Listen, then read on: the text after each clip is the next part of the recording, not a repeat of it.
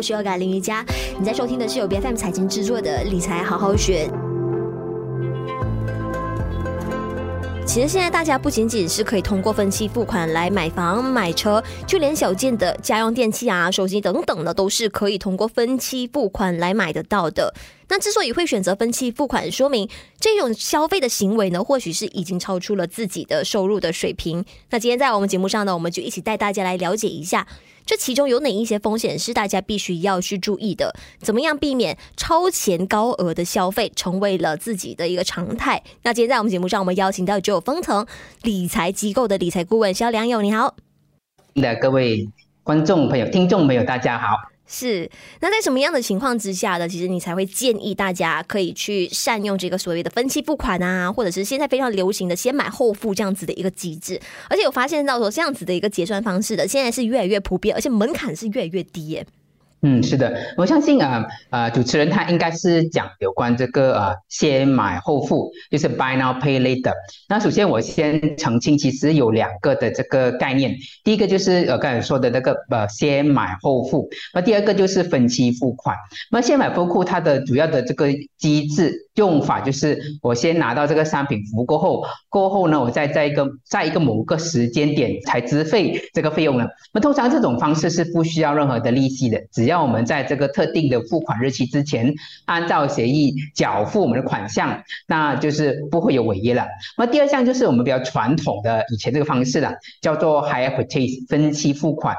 那住购小兵讲明呢，我们在这个呃分期付款还没有完全一百八先缴付完毕之前呢，那个物品的拥有权还是那个电商的，就是我们所所采购的这个人的，而不是我们的啊、呃。而且我们这个分期付款是含有利息的啊、呃。当然，我们相信呃主持人今天会谈的这个呃是 more 这个 buy now pay later 先买后付啦。那至于你的问题，就想为什么这个啊、呃、先买后付，为什么最近这么瘦弱呢？最主要其实我认为有几个原因啊。第一，可能我们在在网上购物的时候，可能我们要啊同时期要买很多的物品。那如果有这个呃先买后付，就是我们可以暂时缓冲我们手上的这个现有的金额，就不用一次过要付这么多钱，而可以延迟付款了、啊。这个是对于一些可能同时要，比如说我要搬家的时候要买多重的电器。我就不用一次过呃缴纳所有的这个呃资金钱了。可以通过这个先买后付方式，它可以将一些呃这个付款分期付款啊，然后就可以同时有这个呃紧急储备金的这个通融了。第三就是看到是这个呃可以说是建立一个信用记录，因为如果我在通过这个先买后付的方式，然后我后后后期时候我也是根据我的协议来缴缴款的话，无形中我就建立一个信用的这个记录。那第四项我看到说可能对呃线上有一些是没有固定收入。的消费者，比如说自由工作者啊、家庭主妇啊这些人士呢，这个先买后付的这个门槛对我们讲是更低，与其是他们必须要跟银行啊这个呃信用卡的机构呢申请这个的这个便利的话，就没这样容易了。所以这四项便利也可能是造成现在啊马来西亚人都是呃如果没有记错，有个统计，将近有二十二巴仙已经开始使用这个先买后付的便利了。是，其实有哪一些警示的信号呢？是出现的话呢，就代表说一个人可能已经陷入了不良的分期付款的啊，或者是先买后付的这样子一个习惯，而且是已经深陷这一种所谓的啊非常恶性的一个循环债务的泥沼里了。嗯，当然呢，如果说我们讲说你已经到一个呃阶段是依赖性的话呢，你每买一个商品，呃，在电商你都是用这个先买后付的服务，这样可能你就会养成养成不良的习惯。那么套用最近街坊有一个非常呃有趣的这个呃这个传言，就是大家的口头禅呢，就是人有两颗心啊，一个就是贪心，一个就不甘心。那电商其实我们就引用这个人的心态来抓住消费者的这个这个。的呃消费模式，就是说，如果说我是的基于说贪心，我要买买很多东西，但是我没有做好这个预算，所以我就用这个先买后付的便利。第二点就是可能在这个电商也说，如果你买一件的话是没有这个所谓的这个呃呃邮费的便呃这个免费免邮费的，但是你买两件以上就有这个邮费便利。那变成如果说我基于这两个心，就产生很多消费者有这个依赖性。那第二个我看到就是说，我们在购买的时候，因为也有这个便利化，可能是可能我们也会无形中买到不必要的物品，可能我都不需要这个物品呢。但是同样的电商，因为要基于这个便利，我必须要陆续的跟他买这些我不需要的物品啊。第三就是可能我在管理债务方面，我买了过后，但是后期的这个缴付的款项是否能够从容的这个管理，能够没有在预期之内缴还，这个也是一个呃可能要注意的问题。如果说无法管理这个后期的债务，就会造成可能这个信用评级价呃这个下降了，因为没有在定期里面缴付这个所谓的款项了。是因为现在呢，线上比较流行的那几个呃金融平台的，除了有提供这个先买后付的机制之外呢，就你接下来要偿还的话呢，也可以以分期付款的方式来进行的。那通常利息的结构是怎么样去计算的？怎么样去为自己选择出最适合自己个人财务情况的分期付款的计划？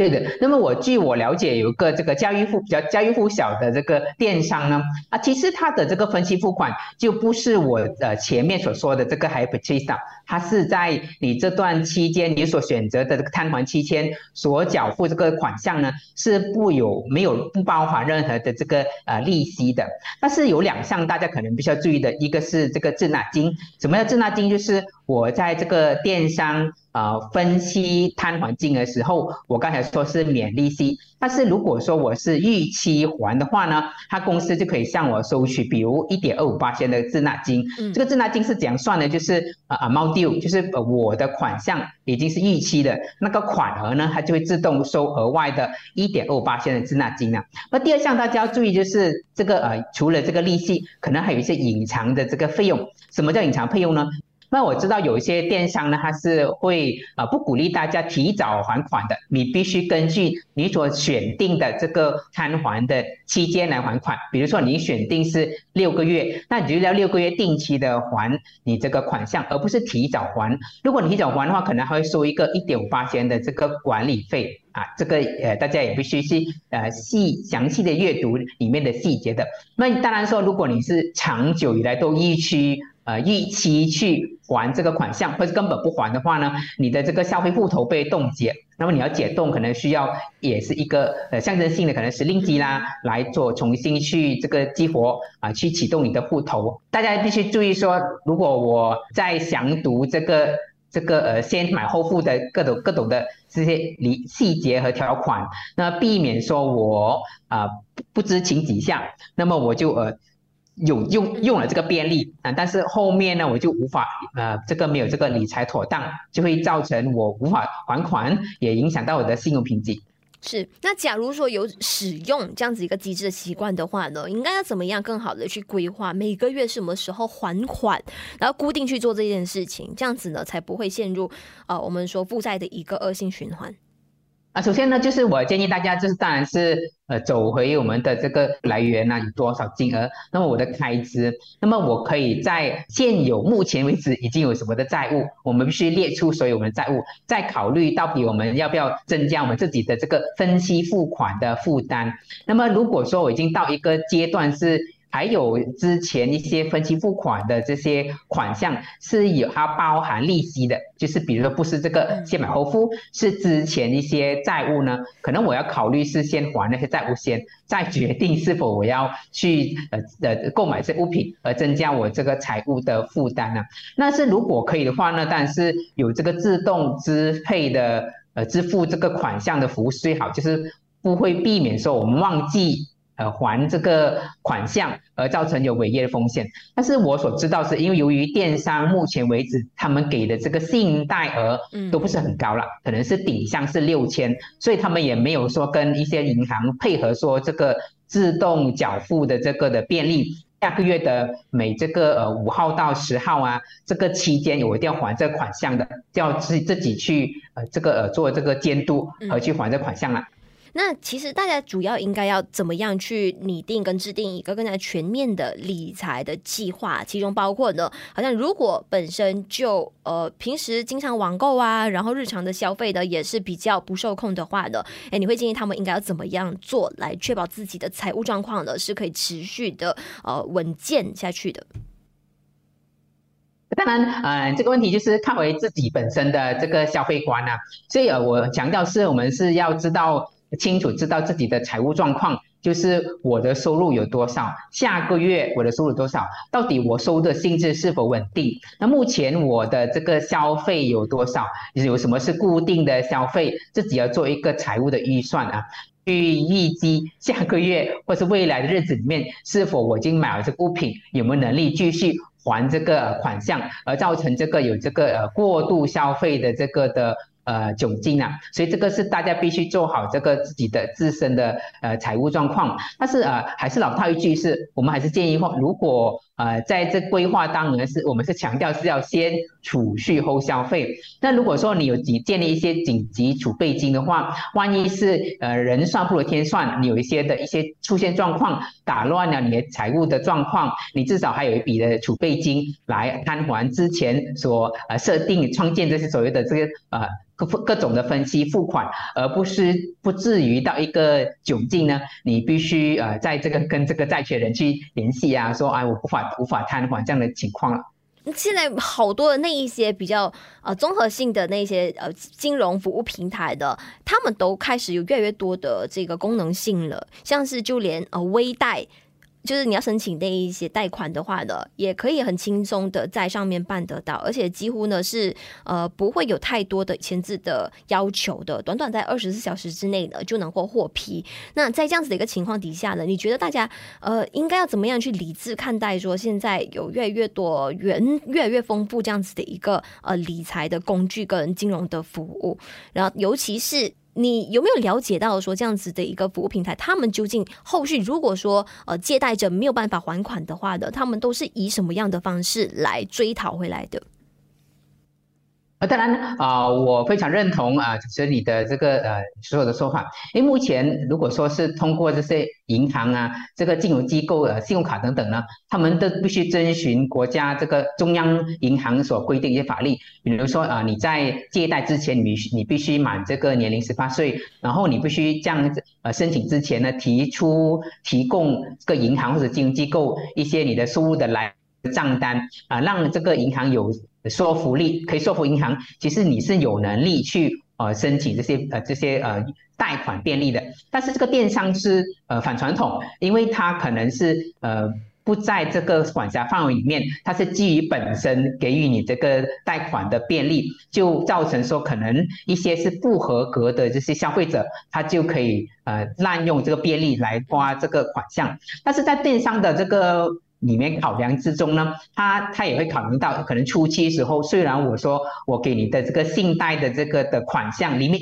是六千，但是不代表你第一次申请我就可以给你这个六千的，我是要看过你的这个呃还款记录，可能第一次我是给你一千，看你的买物品过后第一次的还款记录是否是呃循规蹈矩的，我才慢慢的这个所谓的 upgrade 提高你的这个 limit，那么对他们讲那个风险程度也会相续的降低，而且他们。通常呃有这个所谓的六千块的顶项，就是呃你有有呃更大的这个通呃便利，就是贷款的便利了。所以他们呢也是将个人这个消费者的这个预期还款风险能够降到一个呃平衡点。第二个问题就是还没答，就是要如何做这个这样规划。但是老话一句就是呃首先就是刚才呃也是聊得重谈了，要了解自己的收入来源，然后你的呃自己的消费，然后制定一些预算，避免就是过度消费了。